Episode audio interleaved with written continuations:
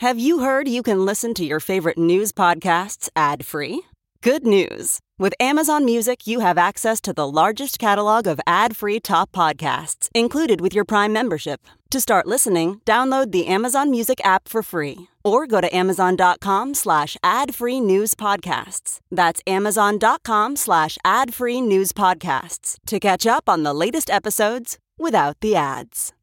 If debit is your go to card, Discover thinks it's time you get rewarded too. So check out Discover Cashback Debit, a game changing checking account with cashback on everyday debit card purchases. That's right, cashback isn't just for credit cards anymore. Whether it's a movie date, flea market find, or midday latte, you can start earning cash back. And did I mention there are no fees, period?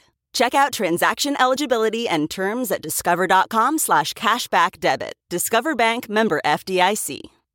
Not every team is going to get to draft Devon Witherspoon. Not every team is going to get to draft Bijan Robinson or Will Anderson or Jalen Carter or any number of first round picks in this class. But there's still 250 other guys that are going to get drafted, and there's a lot of names to choose from when it comes to the best handcuffs of the 2023 NFL draft. That's what we're talking about today. So without further ado, Jay, roll the intro.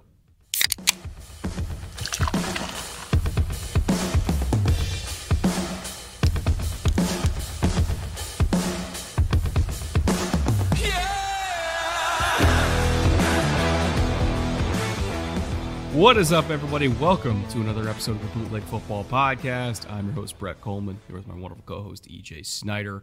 Uh, we'll be joined very shortly by Matt Bowen of ESPN fame, uh, you know, going way back in the day, NFL matchup, uh, you know, writing about the NFL for 15 years at this point, played seven years in the NFL, one of the best in the business when it comes to breaking down tape and explaining the nuances of the game. Also, a very accomplished high school coach with, I think it's like four championships in the last seven seven years over at IC Catholic. So, uh, Matt Bowen's one of the best. As we mentioned at the top of the show, we're doing best handcuffs today. Not in the sense you think of fantasy football handcuffs, more so in the if you miss out on top talent, who else can you get later in the draft? Um, also, one more reminder before we get into this, EJ, our Draftsmiths Eve stream, since we're going to be in Kansas City, going to be 4 to 6 Central Time Wednesday evening. So if you're not in Kansas City, catch us on the Draftsmiths Eve stream uh, that night. And then we're going over to KC Beer Co. again in Kansas City from 7 to 9 local time there uh, for a little get together with some beers and, and, and, snacks and talking football and all that kind of stuff. Uh, you're also going to be coming over on the Film Room channel that morning for my annual mock draft so you can roast the shit out of me for a few hours there. Uh, and then we have our draft streams on the actual draft days for 19 to 20 hours, whatever that's going to end up being. So, uh, lots to come. Yeah, it's getting close. Uh, this is uh we're right on the edge of all this and once we get to KC, it's going to be a whirlwind. We're going to start off with basically three different live streams um, before we get into the draft live stream and then Sunday we're going to record our wrap-up pod that we recorded last year in your living room uh, up at a distillery in KC along with the KCSN guys. So they've got details about that online. Um, check out KC Beer Co.'s event page for the details about their meeting and gathering. There's going to be beer specials, food specials. We're going to have some giveaways. Should be really fun. And then we're just gonna then we're just gonna pour our hearts out for three days about all the work we've been doing on the draft. And uh, it is a celebration. So Draftsmiths Eve is an appropriate moniker.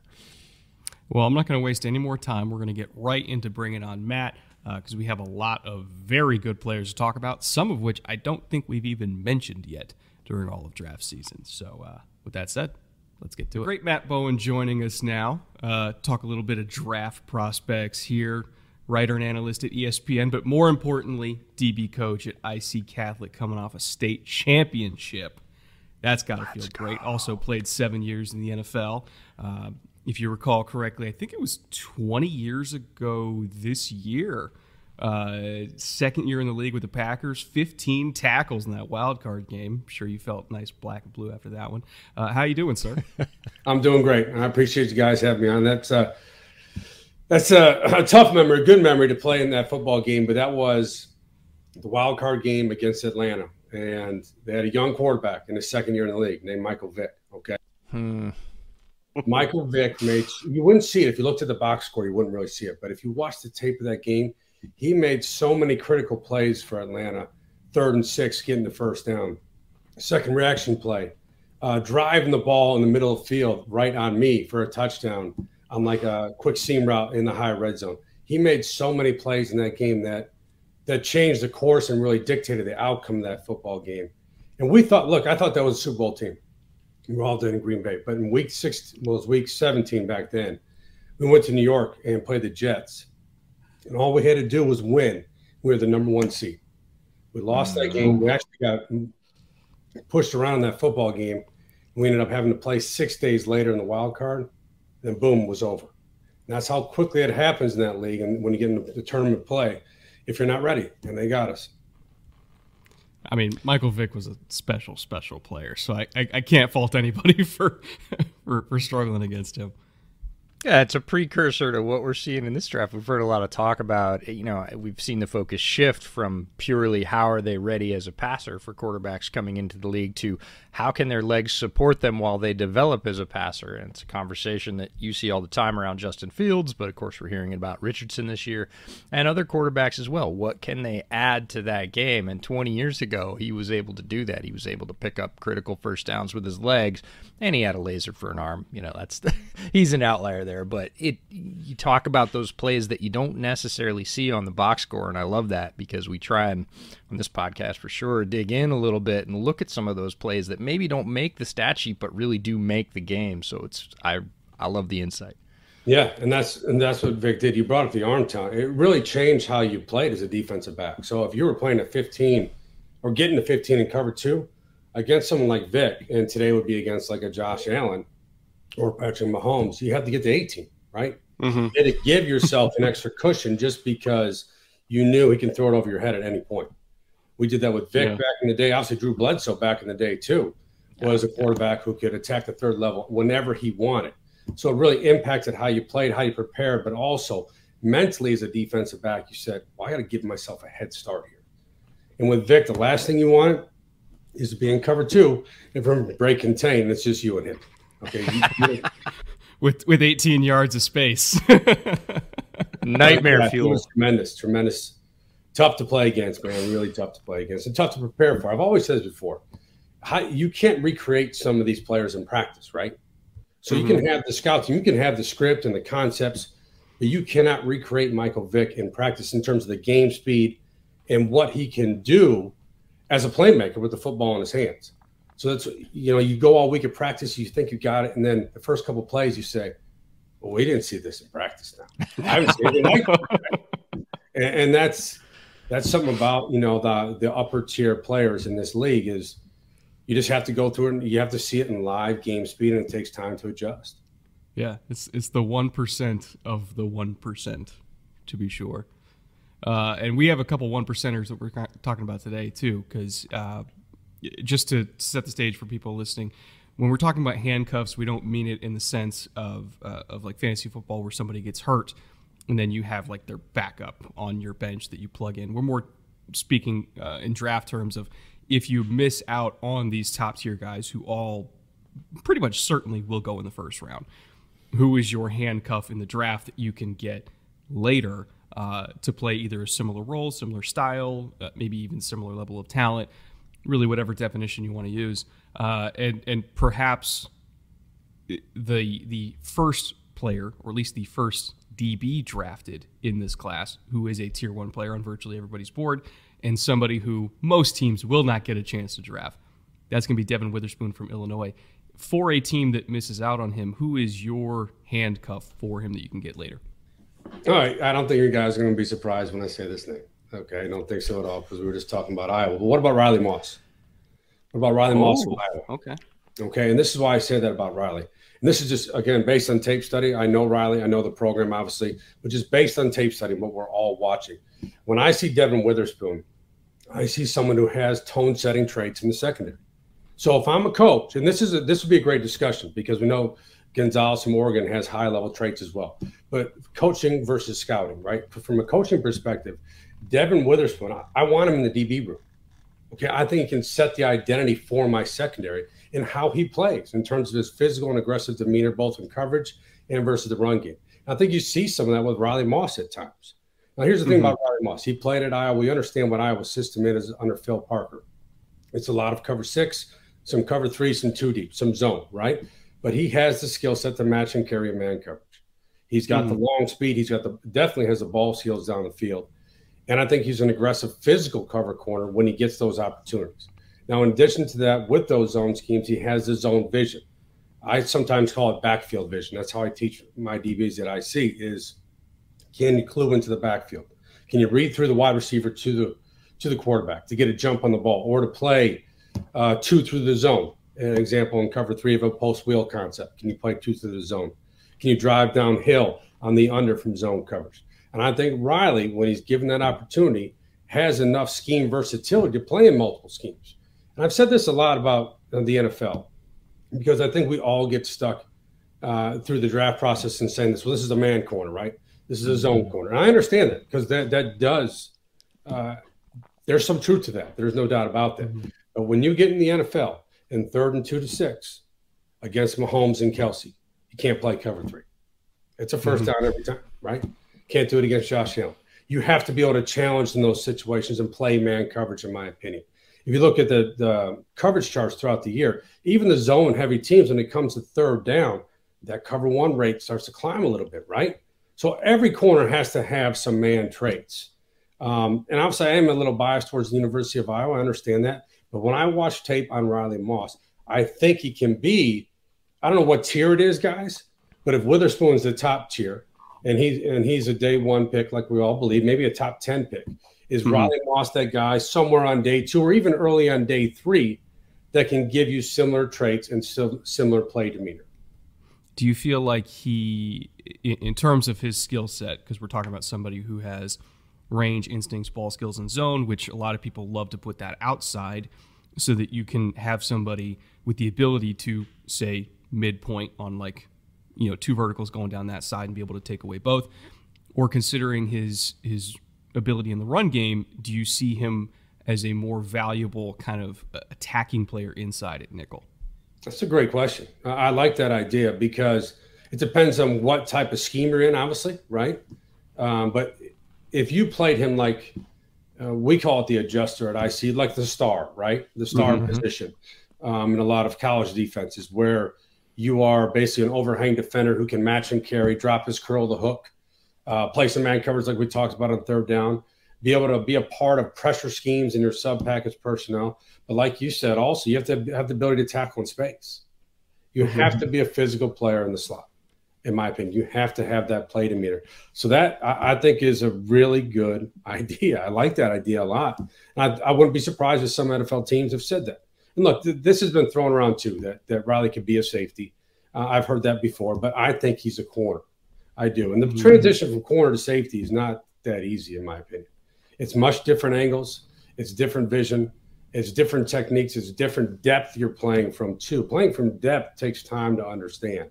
Not saying that he couldn't do that at some point in his career, but for now, I see him as a corner. Man, there's a lot to chew on. You brought up three things I want to talk about. I'll I'll do them in reverse order. The, the most recent one you mentioned was a transition from safety to corner, and we see it all the time. People say, "Ah, oh, I, I think he's this. I think he's this," and the depth is really important. Is the piece I'm going to bring up. You're playing from so much farther away, and you've got so much more vision. And sometimes that's just noise. Some people are more comfortable when they can see a bigger picture, and some people are less comfortable with all that information and processing that they have to do. They'd much rather man up on a guy and just sort of focus. The thing about draft and everybody sort of hooking into scheme and saying, "Oh, what scheme does this guy fit? What scheme does this guy fit?" You're right. We talk about fit all the time, but it's not always scheme. Sometimes, and this is more the angle I come to it from. Brett starts with scheme, and we have these discussions. He goes, "I can't see this guy because I just can't see it coming out of his college scheme." And I go more for athletic traits, movement, and what I think the guy can do eventually, whether or not he was asked to do that in college. And so we, we meet in the middle, and I think the product's better because of it. But sometimes you do have to dumb it down and say, just because this is where this guy played, you know, to go back to another Hawkeye example, George Kittle, right? If you'd taken George Kittle just on his Iowa film, which a lot of people did, and said, well, he can't do these things. And San Francisco said, mm, no, I think he wasn't asked to do these things, but I think he can do these things. So I think that's really important as well. And then the thing about Riley that I love is that he's going to bring that aggression. And the guy that I thought of wasn't Riley, but it's similar in approach. And it's Cam Smith from South Carolina. Yeah, and it's it's not that he has all the skills, and we should say this about all the handcuffs we're going to talk about. The the reason you're going to miss out on these guys, the reason they're going to go up high is because they have everything, right? If you're a first round player, if you're a top half of the first round player, which a lot of these guys are, you have everything. You're not going to get everything at the third round or the fourth round or wherever these guys are going to go you're going to get some of those things. And the thing that I see matching up between Cam Smith and Witherspoon is the aggression on the outside, the physical play. And you said man, right? And we say all the time, it all becomes man after a while. you can play you can play zone for 2 or 3 seconds, but it's all man after a while and you got to have some man skills. And so that again goes back to that first point of scheme versus skills.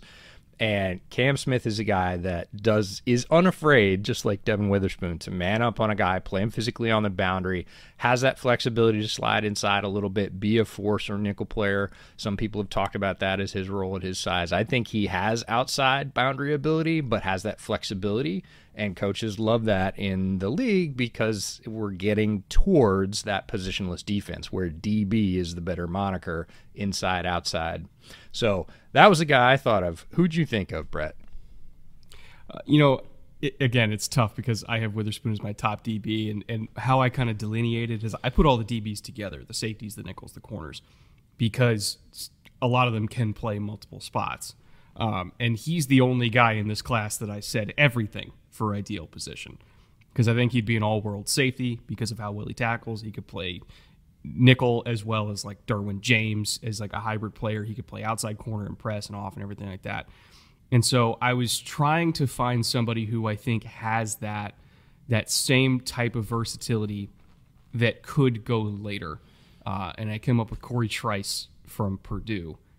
Different build, much bigger guy, still way underrated uh, feet and hips, like for a, like a 6'3", 205 pound corner, to have his ability to t step and drive the way he does, which most guys his size can't do.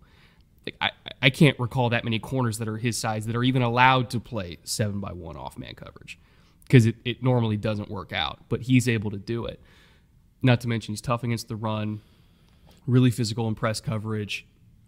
I, I, he's one of the few guys where it's like, what corner spot do you want him to play, boundary field or nickel? And I say yes. And so if you can't get Witherspoon because you're not picking in the top ten, I think taking Cory Trice in the second round. It's not that it's the next best thing, but it might be the only way that you can get that type of, of flexibility to me in a package that's an even bigger body. And Brett, I like that you said the T step. I like that. And talking about the transition speed, I, that's a term I use because defensive backs, especially, you know, you see it a, a lot more at the safety position. But if you're a defensive back that's 6'1, 6'2, 6'3, there's going to be some natural functional hip tightness. Okay. Mm-hmm. It just is. Now, and look, the elite players do not have that. We understand that. Derwin James does not have that. But uh, a lot of taller corners and taller safeties, it it takes some time to gather and come out of their break. So if you have someone with that length and can create downhill speed on the football, like you're talking about from an off man position and transition with speed, now you got something because mm-hmm. you can't teach that, in my opinion. That those are athletic gifts that you have. You can teach technique all day long, but when it comes to, and I use the term all the time, uncoachable traits. Okay, and when you're talking, but there are coachable traits as well. But the uncoachable traits, that's the stuff you want, right? That's the yeah. stuff because you build around that. You, you, can build around that. You can develop players through game reps, coaching, uh, from film room work. But the uncoachable traits are that's really what you want. Well, speaking of uh, uncoachable traits, next guy on our list has uh, every single one of them you can think of. He is uh, a unicorn among unicorns in terms of running back prospects a lot of people have him graded higher than Saquon, higher than Fournette, higher than CMC, all guys that win the top 10. He is seen as, especially in the modern, you know, draft era, if there's a running back that's going to go in the top 10, it's Bijan Robinson. Knowing that and knowing how special he is and knowing that 31 teams are not going to get Bijan Robinson. But if they still want a true three down back in every sense of the word, where are you going in this class? Um, I like that you said that about Robinson. I think I use the term all purpose playmaker. Um, I think that kind of summarizes what he is. I think he's the best player in the draft. I think he's the best prospect in this class. Now, like you said, positional value, we'll see. the guy I picked, um, I might be a little too too high um, in terms of how we're doing this, but what about Zach Charbonnet from UCLA? Oh yeah, we love go. Charbonnet, so we're, we're, all about it. this is why I said this because I, I thought the best trait in, in the Robinson has all the traits, but I thought one of his best pra- traits was downhill power and contact balance. Mm-hmm. Okay, and you see that with Charbonnet in terms of when he gets on a north-south track. Okay, his ability to run through arm tackles, to bounce off defenders, and he has enough to make people miss. And here's the thing about him: I think eventually in the NFL, he can be a three-down player for you. I think mm-hmm. he's a natural catcher out of the backfield. Now, is he going to be utilized like Robinson? like we've seen in some of the Texas film when he split out wide. I don't know about that. But in terms of an NFL route tree for running back, and what we usually see with that, you know, it's swings and screens, it's the angle routes, it's bursting to the flat, it's getting some seam releases out of the backfield. Um, and there mm-hmm. could be some stuff when he's flexed outside, but running that that traditional pro route tree out of the backfield, I think he can do it. Yeah, this is a fascinating one because Bijan is he's a unicorn. He has everything, and he's he's the perfect guy for this discussion. I'm really glad that you picked him when I saw your list because we have sort of not avoided talking about him, but there's been so much talk about Bijan that we tend to focus some other places and just give Bijan his credit and say he's amazing, he's stupendous, but we really haven't gotten a chance to dig into him. So this is a chance to sort of pick apart those pieces of his game that are excellent and say which ones can you get a little bit later on down. And I've got two stops on that train. The first one is his teammate, Roschon Johnson. And I love Roschon and think that if Bijan wasn't around, we would be talking about Roschon as a top five back in this class and probably should be anyways. But it's a big shadow. Bijan's shadow is tremendous, but there's very little drop off in terms of what Roschon was able to do, and you don't you rarely get this chance behind the exact same offensive line and the exact same offense. The production certainly on the rushing side was there, and in some places even greater. If we're talking about missed tackles per attempt, Roschon's is higher than Bijan, and I think that would surprise a lot of people.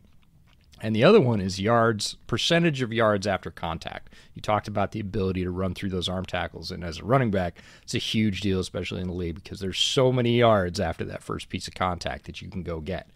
73.8% for Roschon. Like that's a guy that's earning it out there. Now, what you're not going to get, you talked about it, the pass tree. Roschon was not used as a receiver. He's a decent receiver, but in I would say the very shortest zones, and that's how they used him. Does he have more potential, like a Kittle, to expand that in the pros? Maybe. Maybe they just didn't do it at Texas. But the evidence isn't there for that. The evidence for what you can get in the running game is definitely there, and I think being slept on a little bit. And the second stop on that train is a little bit closer to you, um, and it's sort of you do get everything, you just get it at slightly lower levels, and that's Chase Brown from Illinois. Oh, took my guy. yes, I love it. We don't talk about these lists beforehand, so when we hit the same guy, it's a good time.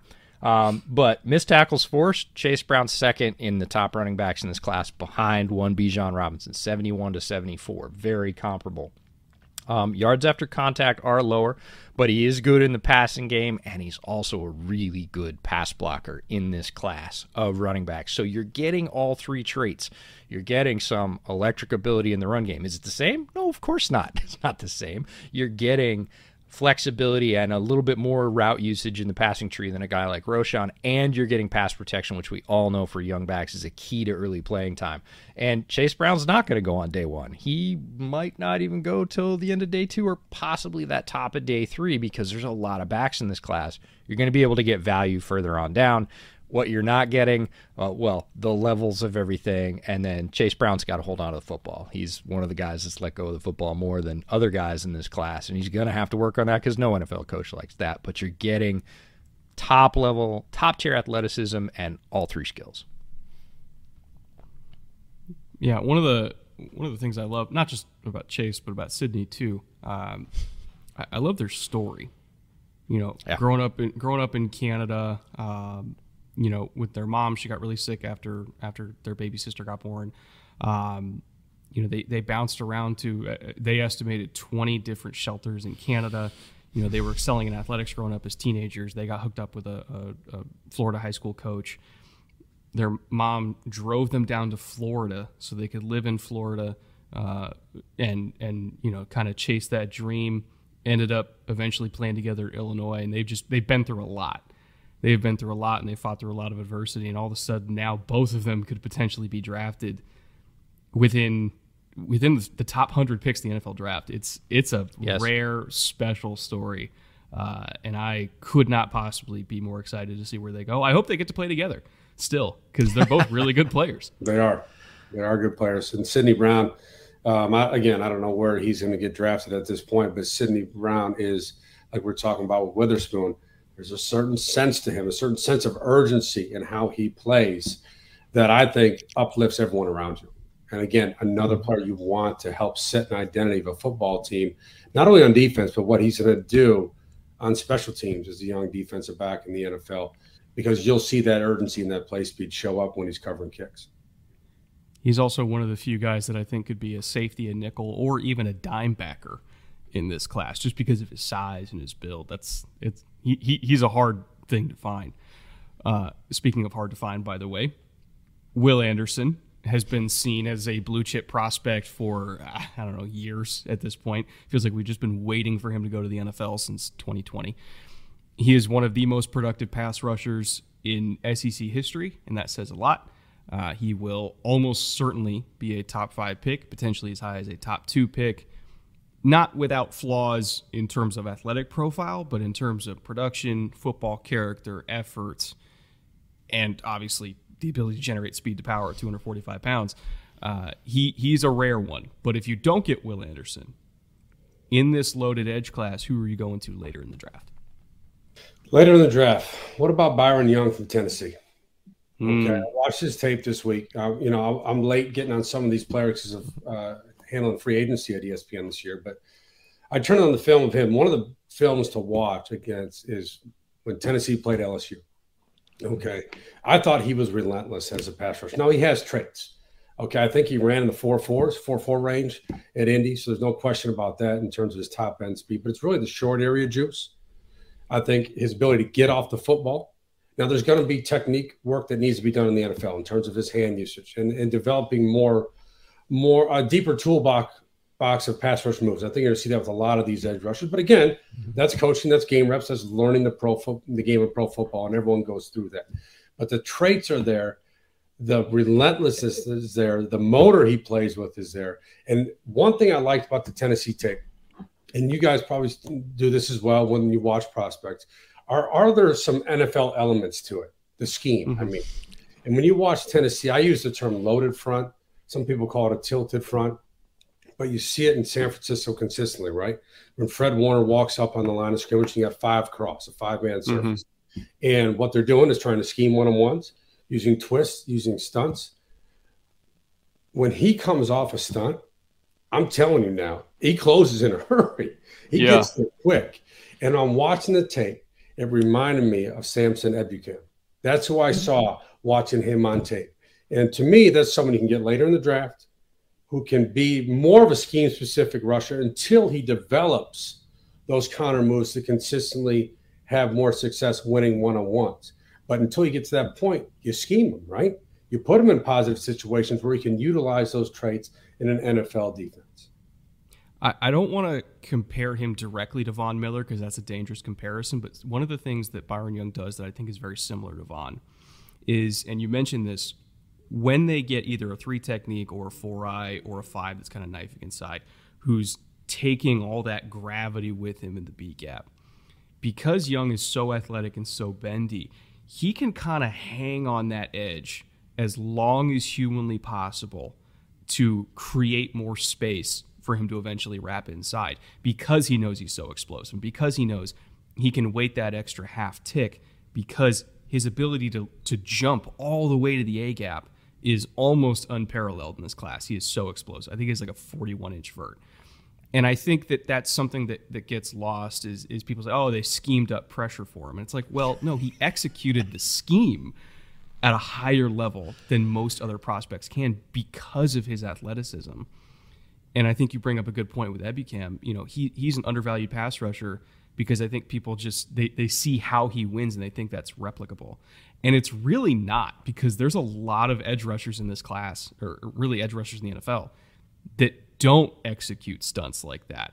And it drives coaches insane because they're like, why am I calling this if you can't run it? So I, honestly, he's he would be my my pick for this as well for the exact same reason you said. Yeah, and I I I like that you bring up the point about scheme because when Aaron Rodgers drops back and, and rips a seam ball to an open window, that's schemed as well. Okay, that, that's what mm-hmm. coaches do. That's their job. Okay, they're they're trying to win the matchup of that play based on down and distance game situation.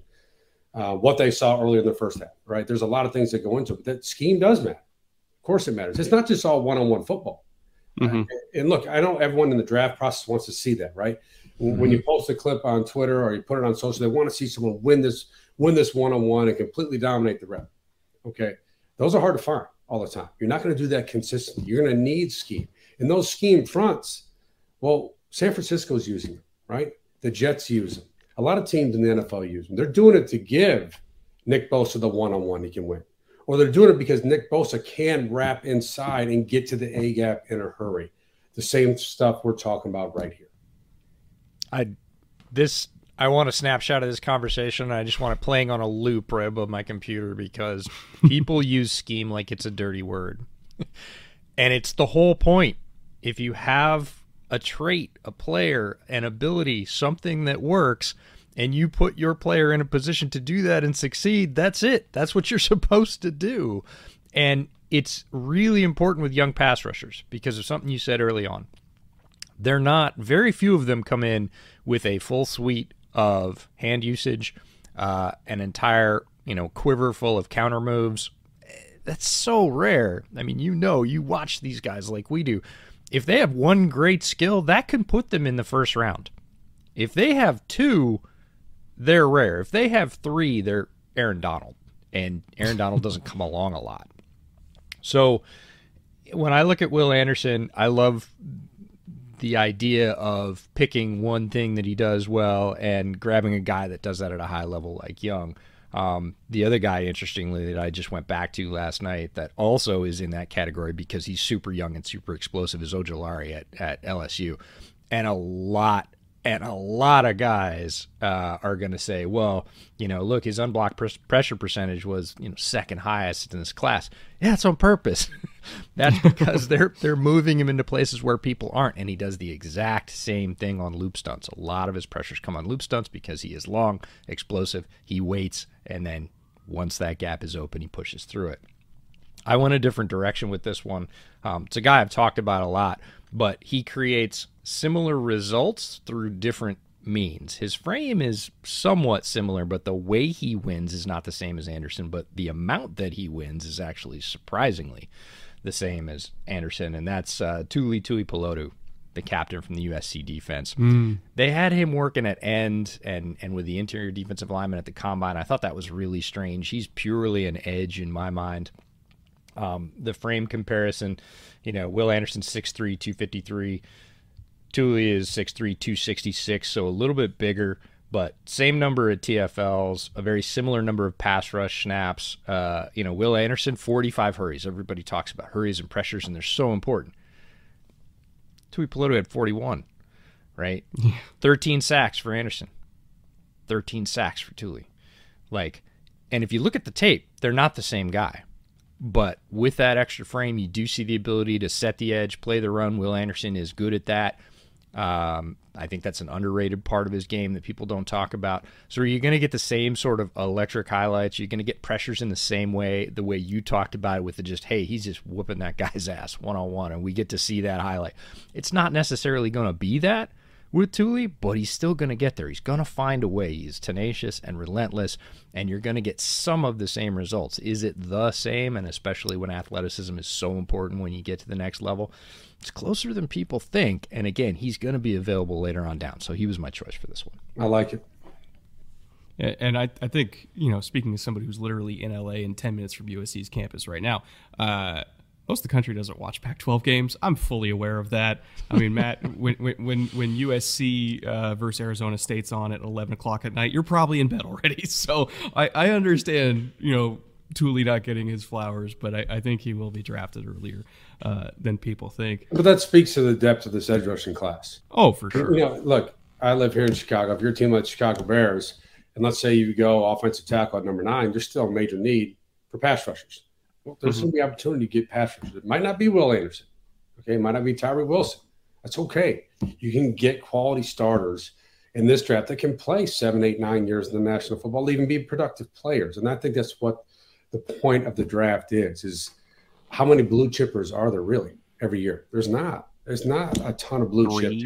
Yeah, yeah. You're, you're looking for quality starters, good pros that fit in your scheme, that can be available, and can play a lot of productive football for you. That's how you build a winning roster, in my opinion. And a I lot had... of the guys that we see starring in the NFL, everybody thinks of them. There's this huge recency bias. Everybody thinks of them as the players they are now.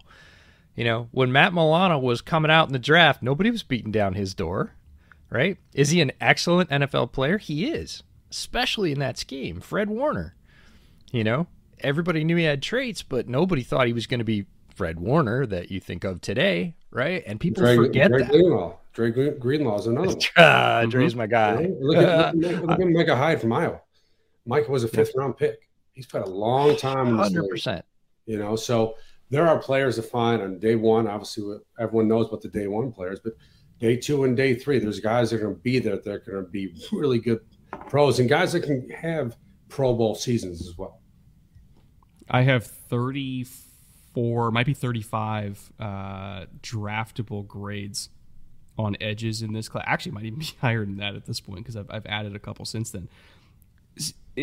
And the fact that there are likely fewer edges that will be drafted than I have draftable grades speaks to the outrageous depth in this class. Obviously, one of the players that I have a very high draftable grade on is going to be Myles Murphy pretty much every expects him, everybody expects him to be a top 15 at worst top 20 pick bigger body uh, than anderson you know like 6'5 275 is about what he played at was dealing with some injuries in 2022 but you go back when brent venables was there in 2021 that's kind of the year that everybody points to of like that's that's what we're hoping we're getting is 2021 Myles murphy for the you know bigger longer stronger type edges uh, in this class if you don't get murphy who are you looking at? I have a name. I'm interested to see what you guys think. What about Zach Harrison from Ohio State? Mm. Yeah, long. It's like 35 inch arms. Yeah. Yeah. I don't think he has the same play style as Murphy. I think Murphy is a high energy player, someone that we use the term relentless before. You can use it again here, but someone also that makes a lot of plays late in the down. Okay. And what that tells you about a pass rusher is they don't stop. If they get washed up the field, they're planting the step, they're getting back downhill. Okay, if the quarterback escapes out of the pocket, they're going to spin out and try to create a cutoff angle to still make a play. You see that consistently with Murphy. And we know Murphy had the excellent pro day uh, as well. But with Harrison, is really the physical tools. Okay, it's the physical tools when you watch him on tape and what he, like we talked about before, EJ mentioned it, what he can be in the NFL. There's no question in the body type or the body frame. I think he has the in terms of the short area burst or the short area quickness to get home to the quarterback. Because of that length, uh, he's going to be in an advantage coming off the edge. Um, and also someone I think has enough lower body foot speed or lower body agility to be able to redirect when they get when their edges get closed as a pass rusher. That's someone I watched on tape and say, you know what? There's a reason he's at Ohio State, first of all, right? He's at the mm-hmm. top Five program to begin with, yep. and I always look at that.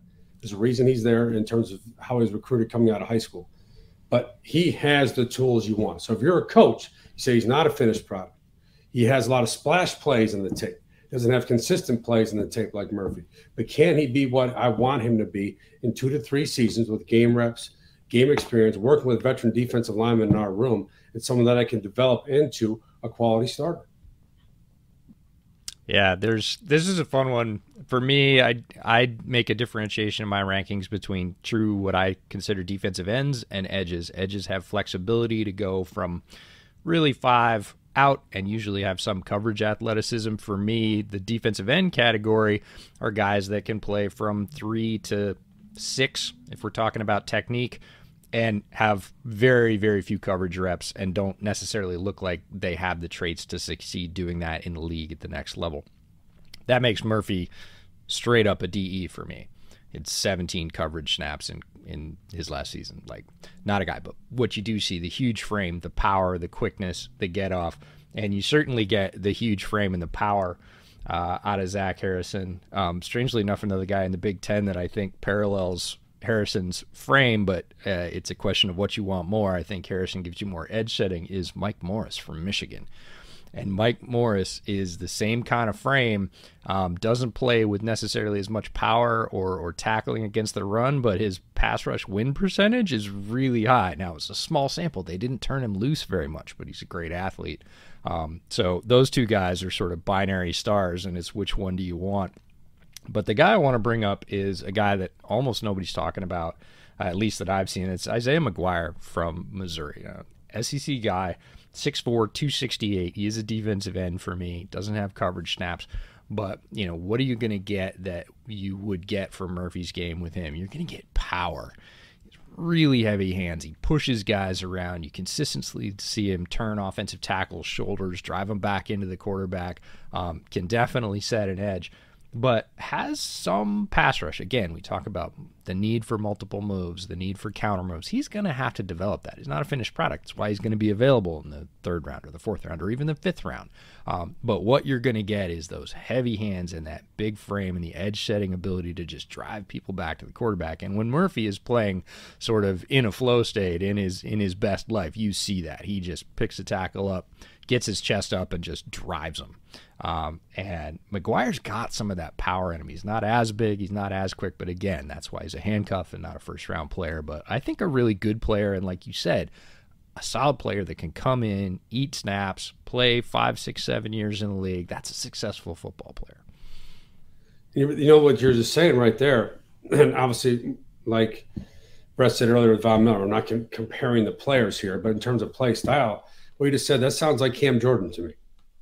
Okay. And, and there's a, you know, there is a place, yeah. I think, guys, I think we, I think we're all guilty of it. And obviously fans as well is we want the Von Miller, right? Of course. We want the highlight stacks. We want the big time disruptive plays. But you need a base power end in your defense too, especially if you're a four man front. You got to have that guy. And Cam mm-hmm. Jordan has made an outstanding career being a power rusher who's got multiple moves now. Obviously, we understand that he's he's an all pro talent, but someone that is going to set the edge for you consistently and be nasty on the edge. You need that in your defensive front. My uh, my pick is actually. Uh, I mean, I have virtually identical grades between Zach Harrison and, and my guy, who's Isaiah Foskey from Notre Dame. Mm-hmm. Again, another 6'5", 265 pounder with 34 inch arms, just an absolute block in the run game uh, discards tight ends with ease. Uh, he's a very, very tough matchup for anybody who doesn't weigh 280 plus. Uh, does have a little bit of stiffness in the hips, which you'd expect for a guy who's 6'5, 265. If you don't have stiffness, you go in the first round when you're that size. Um, but still, his ability to compensate for that by shortening the corner with power. And this is something that I think if you are not a super bendy guy, your solution to that, in my opinion, should be the ability to throw that long arm, shorten the corner, give yourself less of an angle that you have to flatten when you're trying to finish the sack. Because if you can do that, it, it, it, it, doesn't necessarily mean that you have to be the bendiest guy. Because as long as you're getting to a nine yard depth behind the line of scrimmage, you're going to be successful. How you get there can be very different uh, for different play styles.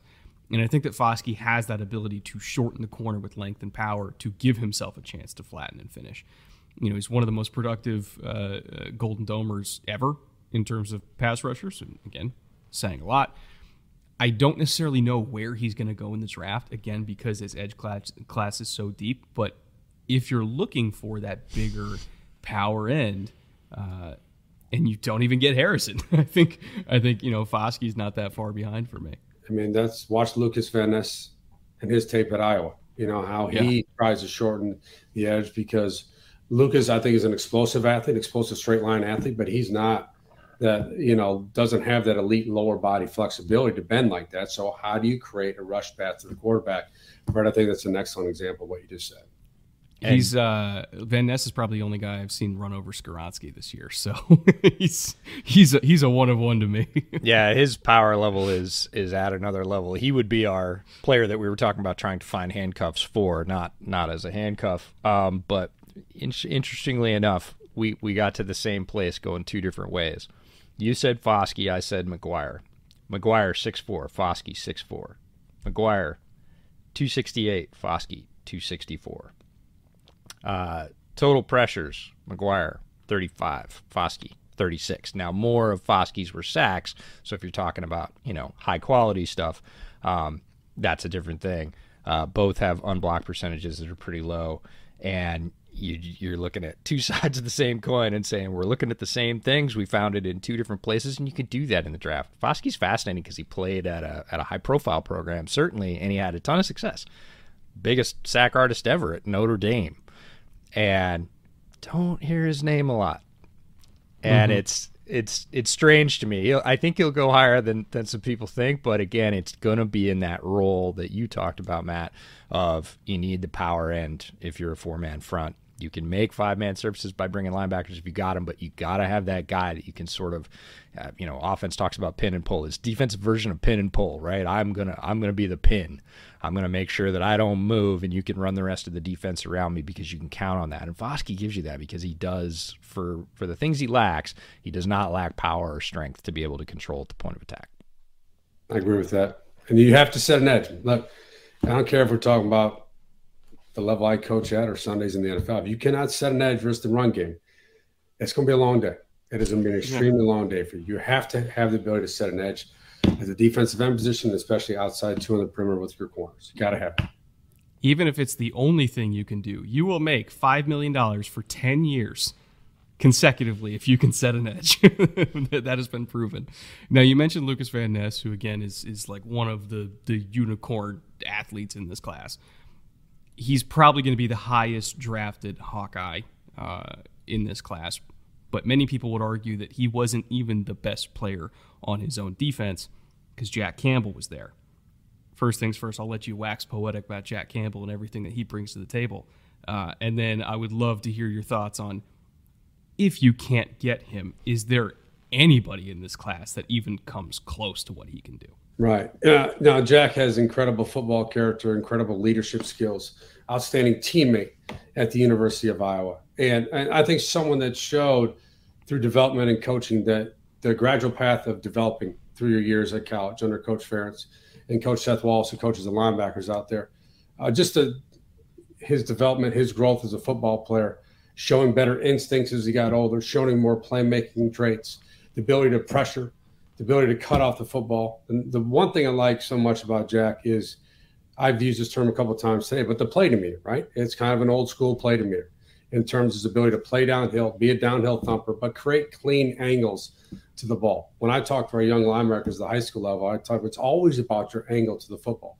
Can he create that clean cutoff or clean force angle the way we teach it, front hip or back hip? Because that puts you in a position to make plays. I think he's mm-hmm. a strong tackler at the point of attack. He's got better second level range than people talk about.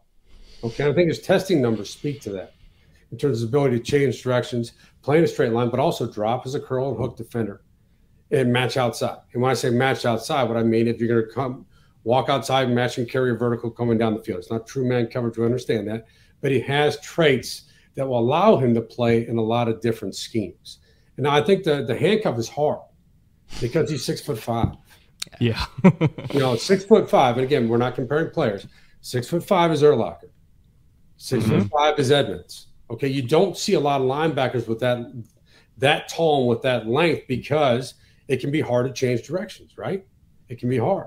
But Jack can do that. Now, again, finding someone like that is very hard. So I went through and I looked at my linebacker notes. I said, okay, who's old school?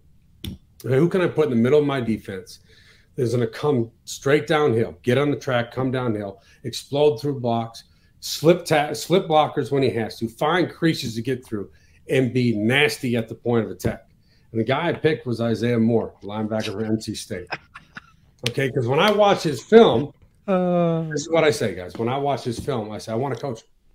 Okay, uh-huh. I want to coach him. Right? Again, I've said that a lot this during the show, but that's someone I want at the second level for me because I know he's going to show up. I know he's going to have high energy.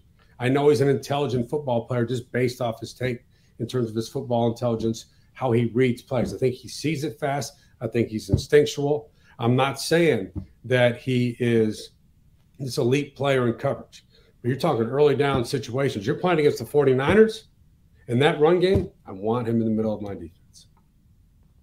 Well, EJ, that was my pick too. I don't know if we went three for three on that one. Uh, I, didn't, I, didn't, expect that, but that was my guy too. only in half. Again, when you're talking about Campbell, he's fascinating. Really, sort of in four phases. The first one you talked about, physical frame. He's you know six four and change, two forty nine. Um, clearly the biggest. He's the tallest and the biggest interior linebacker in this class, and by a bit. Uh, we've seen the the weight on that position drop. There are guys playing at 215, 218 throughout the season. A lot of guys at 220, 222. He's you know 25 pounds heavier than that. Um, so there's physical frame, and I, I kind of have to separate that because there's just not another one. You're not going to find another mm-hmm. one talked about the downhill demeanor and the instincts and the increase in instincts from when you watched him early in his career to what he produced last season. And he didn't get fooled very much at all. He played at a very high level mentally. And then he, the physical skills, the testing leaked out, right? He, you know, you saw it on the field, you saw it in the interception against Ohio State, the great hand eye, the ability to get greater depth in his drops than a guy his size typically should be able to do. Um, so he's got this. He's got elite physical size. He's great against the run and taking angles, and he's got sort of unheralded playmaking talent in the passing game as well, where you don't really see anything from him. Not because he can't, but because he wasn't used that way in the scheme as pass rushing. Like his his pass rate 13 total pressures. Like they just didn't use him to pressure the quarterback. He only had one sack, and it was basically cleanup. So it's not saying he can't do that at the next level, but if you're looking to replicate you know, can't replicate the size. Can you replicate the run production? Isaiah Moore, you can replicate the run production. That's a perfect pull for that. And then if you want somebody that can bring something in the passing game, Moore's not great there. So I went with Dorian Williams out of Tulane. Um, if you're looking at total tackle numbers, uh, tackles and assists for Jack, and, uh, and, look, we all know tackle numbers can be flawed. Uh, 129 for Jack, 139 for Dorian Williams, so right in the same ballpark. Again, really low production against the quarterback with both of those guys, but an underrated force in the past. I think everybody think talks about how hard Dorian Williams hits. Yeah, that's the highlight stuff. That's the popcorn stuff. You do see it. He will smack guys just like Isaiah Moore does. Um, but you know, yards per coverage snap, of which he had quite a few 0.56 for Williams, 0.57 for Jack. Like they are similar players. They both had ball production, couple of interceptions. Those can be fickle.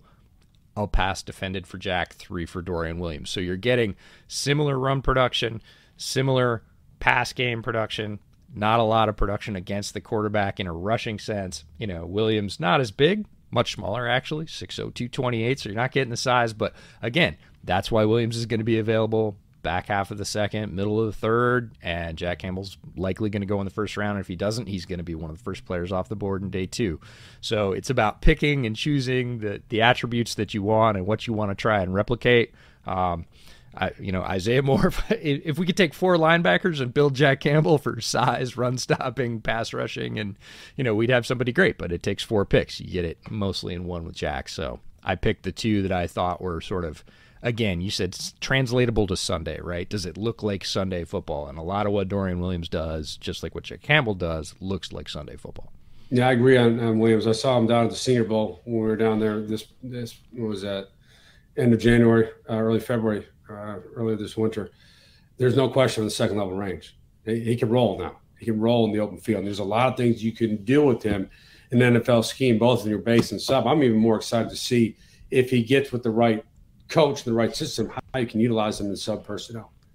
Because I think you can put them in different spots. You can play them almost as like a dime hybrid as well mm-hmm. because of those coverage traits and instincts.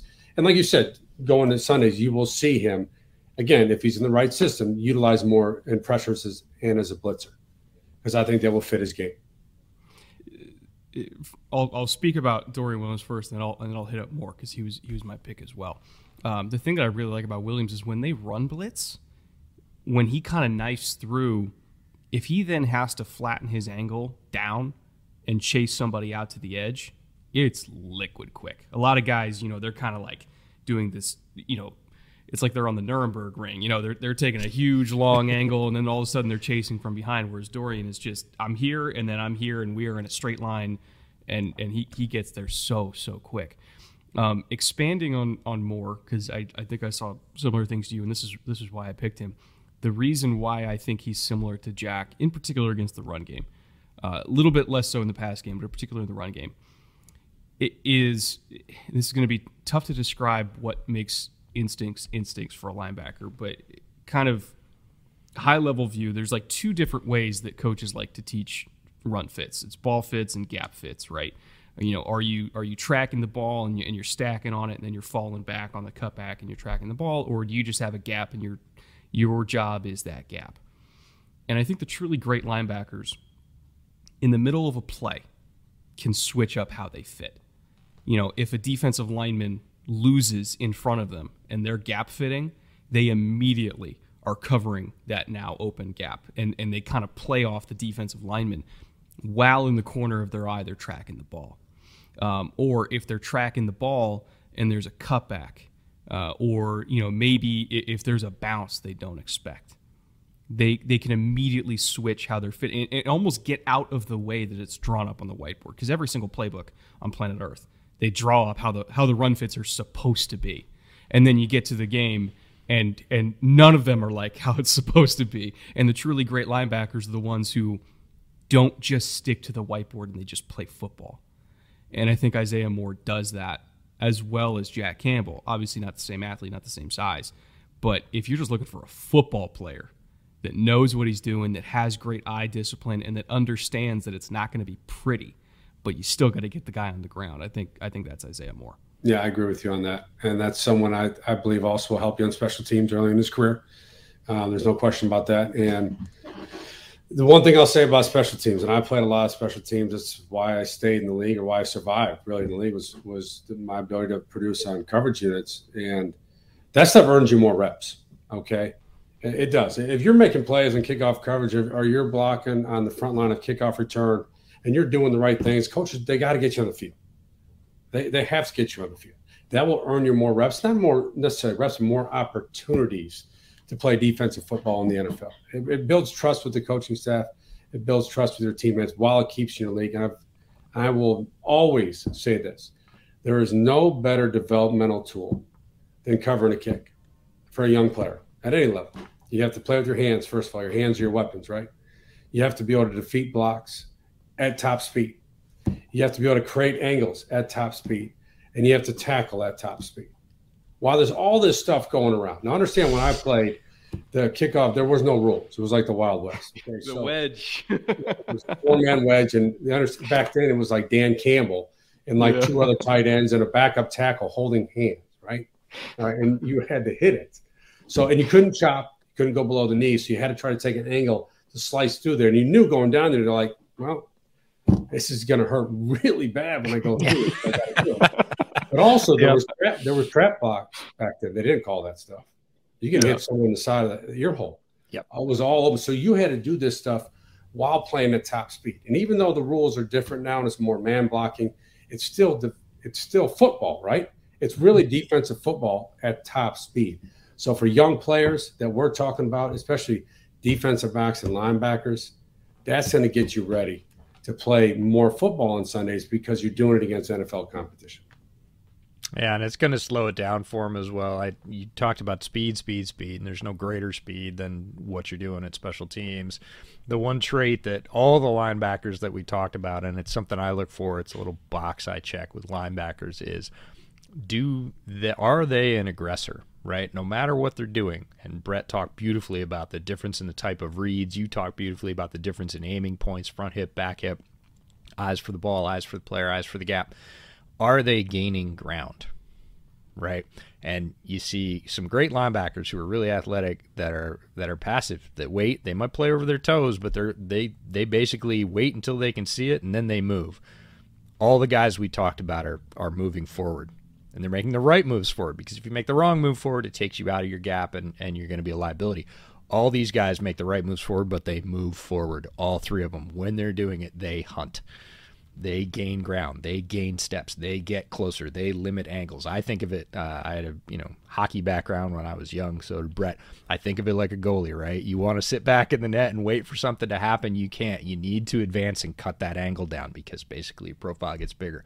And a good linebacker does that. They're taking steps forward. Run game, pass game doesn't matter, and they are limiting that angle. And when somebody gets there and they're right, they're already two or three steps closer. And all the guys we talked about are are aggressors. They all check that box. They're all gaining ground on their play to make their play in their gap on their man. Doesn't matter.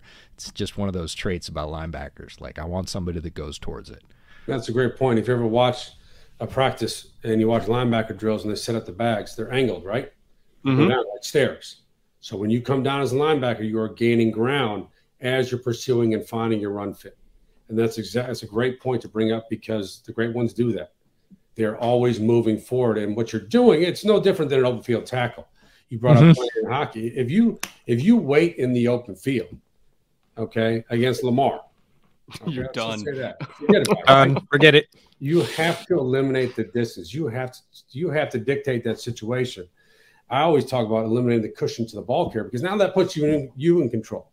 Now you can play aside. Now you can take away a cutback lane. But when you sit back, Time World's their oyster. They can do whatever they want. Yeah, time to strike up the band for the offense then.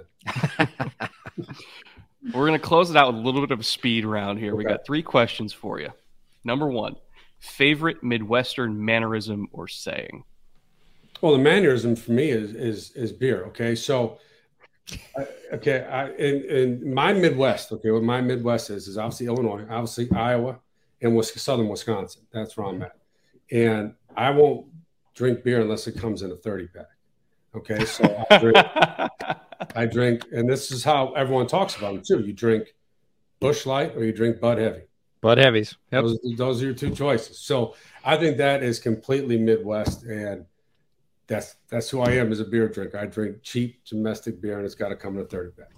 So, so you're not a Malort guy, I see. Huh? I'm not. is anybody is, a Malort? Guy? I was going to say, is anybody really a Malort person more than once? No, I don't. I don't think so. Uh, certainly not after the first exposure. But I remember the Bud Heavy conversation. You and Matt Miller were talking about beer a long time ago, about four years ago. And you're like Bud Heavies.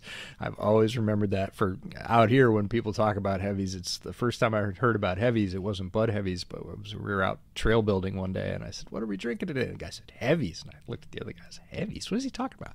He's talking about Coors. Coors. He's talking about banquet beer because it wasn't Coors Light, right? It was, and I was like, oh, heavies. Ah, I get it. All right, cool. So when I heard you talk about Bud Heavies, I was like, these are my people. I understand this.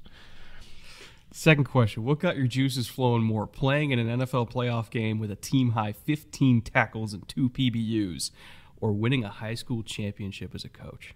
It's as a coach. There's no question about it. Uh, to be able to win a championship. That's something that has uh, until I got one, one of the reasons I got into coaching was to win. I, I had to win.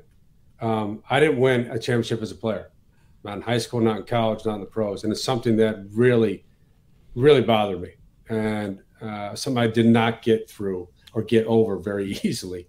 Um, and I remember when I was asked to coach at IC, and I was talking to one assistant coaches, and he and he said, "Are you interested?" I said, "Yes, but I have to win. I have to." And to be around those kids. And we've won four titles now at IC since I've been there. And every team has been different. Every team has been unique. Every team has had their own personality, their own identity. But to be around those kids, and like I said, it's the kids that are winning. It's the kids that are winning it for us. But to be a part of it and to be a champion and get a ring, uh, there's nothing like it. Nothing. And uh, I want to shout out some of the kids you got here that are that are getting D1 offers now because of the prestige of the program that you've helped build. Eric Carner, you know, he's looking at Bama and Auburn so far. Has visits coming up with OU and Tennessee. Uh, Mikey Calgano, uh, I'm sorry, uh, yeah, Calcagno, excuse me, uh, got an offer from West Point which is amazing. Uh, West Point's almost impossible to get into, so that'll be amazing for him. Uh, and then Dominic got an offer from University of Illinois. So you got two linebackers with D1 offers here. Another one, you know, potentially going to the absolute pinnacle of college football. Uh, Alabama, OU, Auburn, take your choice. Uh, what's it feel like to have all these kids getting high, high, high profile offers now? Well, I think it's obviously great for the program, great for the kids too. Those are great opportunities. Um, and for the kids that have D1 offers, um, everyone sees that right now. But like we were talking earlier, we have three players from our team this year committed to Illinois Wesleyan University, which is a great school, great education, play high level D3 football. So the thing I've learned coaching at the high school level is there's only so many D1 players, right? That's just how it is. Just like we talked about throughout the show. There's only so many blue chip players in this draft class, right? But there are a lot of players that can play at different levels and still play successful and productive college football, whether it's D2, FCS, D3, or the blue blood programs we're talking about right now, like in Alabama and in Auburn. So the thing is, and the thing I tell my players all the time is you want to go for with the place that you can compete, right? If you go to a place you can compete and still get that high quality education, it's going to be four of the best years of your life. And it's going to set you up to when you graduate, whether you have NFL dreams or not, when you graduate, to be a step ahead because you'll be a student athlete with a degree and you're going to have the traits that are prepare you for life. Love it. Love it. Final question yeah. here. And I know this one. Go ahead, EJ. Uh, I was going to say the same thing. I love it. I love the approach. I love the perspective. I love the opportunity. You know, I love the opportunity for you and the opportunity that that brings to all these guys that are coming up learning under you with all your experience. We talked about it before the show. A lot of times when people talk to us about how we got to where we are, we tell them what we screwed up on, right? Try and avoid this. And the fact that you could share that with all those guys and that they are taking that, right? Like you said, it's the players that win. It's the players that go earn these offers, that they're taking that coaching and and all those lessons that you're providing as a coach and then creating these awesome opportunities for later in life. I'm I'm with you. I can see very easily how you picked, you know, winning the championship because it's not just the championship. That's great. You said you had to win, but it's everything that goes with it and everything, the impact you're going to have down the road on all those guys' lives. Well, I appreciate that. Thank you very much. I don't mean to make you answer an impossible question. Okay. But here's the last one most talented Hawkeye you've ever seen. Okay. I'm going to throw a name at you. All right. Um, and you might have to look it up on YouTube because this is in the 90s. But Tavian Banks. Tavian Banks. Oh, no Tavian kidding. Banks, running back for the Hawkeyes. Wow. Um, in the mid 90s with us, we had, we had two extremely talented running backs. We had Sedrick Shaw and Tavian Banks. Both of them were drafted, both of them played in the league for a little bit. Uh, but Tavian is one of the most electric um, athletes I've ever seen with the football in his hands. And this is a tough decision because I played with Tim Dwight, Jared DeVries, some outstanding players back then. And then obviously what coach has done with you know guys like Kittle and Robert Gallery and Brad Banks almost winning the Heisman Trophy. So I always had historic players and historic teams under both Kirk and obviously under Coach Fry, um, who I played for um, at Iowa before Coach Ferentz came in my final season. So Tavian, though, I mean, you watch him in practice and you watch him in games. I he's got a soccer background. Uh, grew up playing soccer, so you can see it in his footwork. His lower body agility and foot speed was unbelievable. But the amount of people he simply made miss, you know, mm-hmm. whether it's in a phone booth in tight quarters, whether it's in the open field, he can shake you and shake you down now. I'm telling you, he would put people on the ground because of that foot speed and it's just an electric talent. You know, that's he, awesome. I remember Tavian. That's hilarious when he was coming out in 98 he ran 448 with a 39 inch vertical which that was back before everybody was doing all this crazy combine prep that was just off the bench jumping 39 and running 448 it was the training i bring a great point because today's athlete is so much more prepared you yeah. know and, and yeah. faster um, and, and, and even in college you look at iowa right now or any big ten program you get three meals a day you get all the supplements you have all the food in the weight room we didn't have that you had one meal a day. Okay, so the rest of our diet was Busch Light and tuna fish. That's what it was. Hundred percent.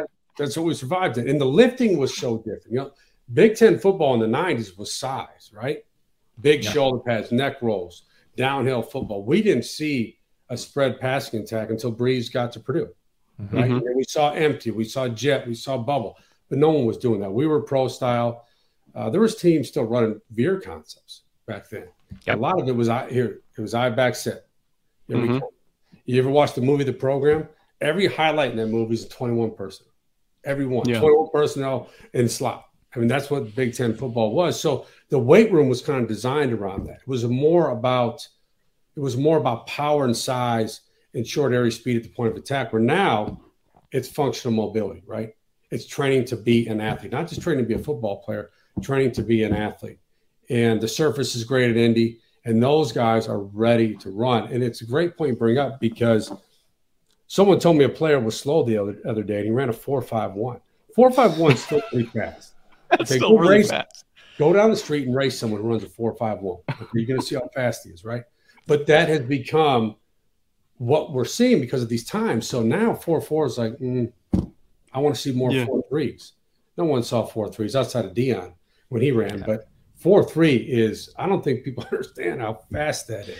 Well, when you do the math, that's the one that always kills me. Is everybody talks about forty, and we've we become sort of anesthetized to forty times because we just see so many of them, and we see lots and lots and lots of fours, and then we see lower and lower fours, and as humans, we just want to see that.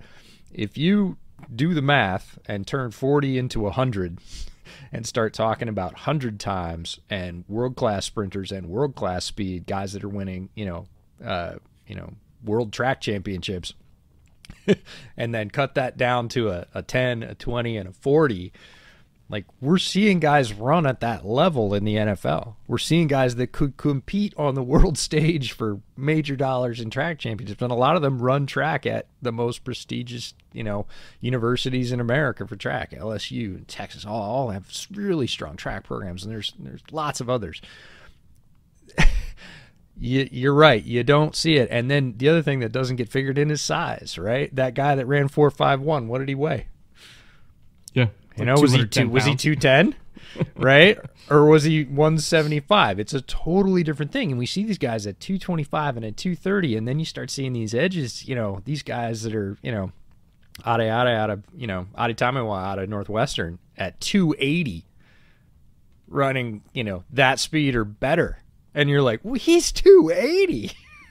like you just people just don't figure it in but uh it is it does you know everything gets faster everything gets quicker the training gets better i think the gap's gotten a lot smaller because you talked about you know tuna fish and Bud Light or Busch Light or whatever it was, it doesn't really matter. People talk about, oh, a year of strength and conditioning in the NFL, and they're coming from a program like LSU, whose facility is several billion dollars. You're like, it's not going to be that much better. Like, it's going to be a little bit better, but guys are coming out closer to their ceilings because of the training, because of the diet, and everything else. 100%. They yeah. are in terms of their body, what their body types are now. And you can still make gains. There's no question you still make gains. But the flip side of that is you're going to play more football games and they're going to be more physical, they're going to be more violent. So the ability to maintain that strength throughout the season is really the what you need to do as an NFL player. You can make the gains in the offseason, but in season, look, it's hard to get in the weight room sometimes. It hurts. You know, yeah. you're not going to be able to do shoulder press. You're not going to be able to do power clean some weeks because you, you can't do it, right? You're just trying to get through the next three hours of, of next Sunday. But um, I do agree. You know what I do like, though, uh, about testing times right now? We're seeing more numbers out there on three cone and short shuttle. I think people are realizing how important those numbers are too. That's not the, it's mm-hmm. not the headline ones. They don't show the, the, you know the three cone drill during the combine testing. They don't show it on TV, but that tells you a lot about the player as well. That is one of the best drills I think in football because it does tell you about their ability to generate short area speed and change directions at a rapid rate. There's a lot of different things you can do to improve a 40 time that doesn't really translate to a football field. You know, you can run at a track gate you can alter your stance, everything like that. And that, that could shave off two tenths of a second, but it doesn't affect how you run on the football field. You can't hide stiff hips in a three cone. You cannot. It's a great point, Brett. I'm glad you said that. That is an outstanding point because you can run and you, you can practice it and practice the steps, but it's still not going to dramatically change, like you're saying, because yeah. a, a proper stance and a proper get off in a 40 means everything. Means everything, right? Yeah. In terms of your final time. But as a defensive back, you're not going to be in a stance, man. That was your hand. No. no. You'll be playing backwards, right? You'll be yeah. playing backwards. So this was my first year being at pro days. Uh, being at pro days as they were going on. I went to a couple of them this year. Brett went to one as well. And we talk about tape translating to Sundays, and and I love it when we bring people a lot smarter than us on, and they say, you know, does that look like Sunday? We had J.T. O'Sullivan on talking about quarterbacks, and he's like, is that a Sunday throw? Is that how it's going to look in the league? That's what I'm looking for. And you get down to the functional, I'm going to call it functional speed testing, three cone, short shuttle. And a guy can have a great pro day, and they run that stuff at the end. They run the 40s yeah. before that. They do the lifts before that. They do the jumps before that. And you can have a shine on your eye about a guy and be like, hey, man, I don't know. I didn't look at this guy. I should probably go back and look at this guy. They step up to the three cone and the short shuttle, and you go, that's not Sunday. Like, that's, I, you could do what you want, can be a bad day, whatever. That's not how it needs to look on Sunday if that guy's going to play in a league. And it, it is, like Brett said, there's nowhere to hide. Like, he runs up and he moves like that. That's how he moves uh, mm-hmm. especially with all the training and the prep and everything else. And it is a differentiator right away. Well, we could not possibly thank you enough for being so generous with your time. You know, going more than an hour with us. This was this was incredible. It was illuminating. Uh, you are one of the smartest football minds in the business, and we cannot thank you enough for coming by. Well, I appreciate it. You guys are great. You're great at what you do. Um, and, and like I said earlier, I, I, love what you guys do in terms of how you create your content. And you're very knowledgeable about the game. You see it like I see it. You know, we're all watching the same stuff together. Uh, we're all going to be hit on some of these guys. We're all going to miss on some of these guys too. That's the fun part of it, right? To see how that translates and see where they go. And that's the, my final thing I'll say is opportunity means so much, right? The situation means so much where you go, who you're being coached by, uh, the talent around you I mean, that, that, that matters so much. Having a veteran presence. When I was a rookie in St. Louis, the best thing for my career, because I wasn't a good player. I was just a guy that survived in special teams and, and tried to play hard. But being with Kurt Warner, Ricky Proehl, Todd Lyght, uh, Orlando Pace, Isaac Bruce, Torry Holt, Marshall, being around those guys, that helped me so much. One, be comfortable one have a voice that I can ask and try to understand more. But it really accelerated my learning path as a professional football player. Thank you so much for coming on. All right, guys, be good. We'll talk soon, okay? All right, appreciate it, Matt. Take care. Thank you. Matt Bowen's one of my favorite people. Not one of my favorite people in football, just one of my favorite people. Love the way he sees the game. Love the way he sees his life. Uh, couldn't be happier that he was generous enough to give us so much time during a really busy season. Um, Matt's a guy we, always, we don't shoo him out of here. He just stays and stays, and we love talking football with him. So hopefully we'll get him again. But tremendous episode talking about all the talent that we see down the draft board, and everybody focuses on that top round, the top hundred. So many more players, so many more stories in this draft, and we're going to see them get written next week. So really appreciate Matt's guidance and help and his eye. Um, with all his perspectives, all the hats he's worn uh, player, now coach, analyst, broadcaster, just really, really psyched to wrap up this draft season slate of guests with Matt Bowen. Um, what's the rest of it look like? Again, reminder we're heading to KC. We're going to do uh, combo on the film room, which will be a little bit fun, talking about your mock draft. We're going to do the Draftsmas Eve live stream, 4 to 6 Central Time when we're in KC. We're going to take an hour break, run over to KC Beer Co., have our first meetup in person, 7 to 9 p.m. on Wednesday, again, Central Time. And then Thursday, it's on. Round one starts in the evening. We'll be kicking off our draft live stream an hour before coverage of the draft starts. Or, sorry, before the draft itself starts. Coverage will probably start three or four hours earlier. uh, and then day two on Friday, we'll be on half an hour before the picks start. And on Saturday morning, half an hour before all of day three, going through every pick in the NFL draft. And then, if we have anything left and we can actually pull ourselves out of our own stupor, we're going to show up at the KCSN draft wrap up party at the Holladay Distillery on Sunday. If you need details about that, head over to KCSN, Kansas City Sports Network. They've got all the details. They're going to have a lot of cool stuff. I don't even think you might know. I talked to BJ yesterday, so they're going to have a food truck. Yeah, I, I don't know anything about this. So. Food truck, live music, former Chiefs players, they're they're turning it into a thing. So we're going to record go. our podcast in the morning, and it kicks off about noon. Mixed drinks, tours of Holladay, the whole bit. So should be a good time. And then on Monday we get to try and make flights back to our respective houses and and actually be functioning humans again. But uh, I'm I'm not selling that short. I'm not. Uh, I'm not getting to the end before we start the beginning. I'm really looking forward to this. I don't know about you. We've spent a lot of time on it, and this is a fun draft. There's a lot of intrigue. Going to be a lot of storylines, and it's our first time in the home in the host city. So So maybe I should uh, not wear my Chargers hoodie to to the Sunday wrap up. Is what you're saying? Uh, you know, you could. it would make for an interesting. Might get time. stabbed, but yeah, Yeah, fine. it's it's possible. I, I'm imagining the good denizens of KC uh, would take that as a good natured uh, and give back as as good as you gave. I don't know. When you win the Super Bowl twice in three years, I don't think Pretty- you're allowed to be angry. Pretty easy to to look down your nose at other teams at that point. But we're really looking forward to being in KC, meeting a bunch of you at the meetup, uh, the draft live streams, all of them. Um, this is it is the best time of year, and it's going to be really really good. Can't thank everybody enough, but we especially want to thank our executive producers over on the Patreon. Couldn't do all of these things rent a house, fly to KC, buy equipment, do the whole bit without their very generous support. So that's Marat, Consti, Caden, Andrew, Taylor, Liam, Connor, Joey, and Mike. What you do for us every month is amazing and appreciated. So thank you very much. And with that, uh, we're going to go finish up our rankings for all those patrons. Yeah, I, I I studied 270 players, and I think I still have to slot in and, and copy and paste over like roughly 270 of them. So I'm gonna get on that. All right. Well, until then, we'll see you soon and we'll see you a lot.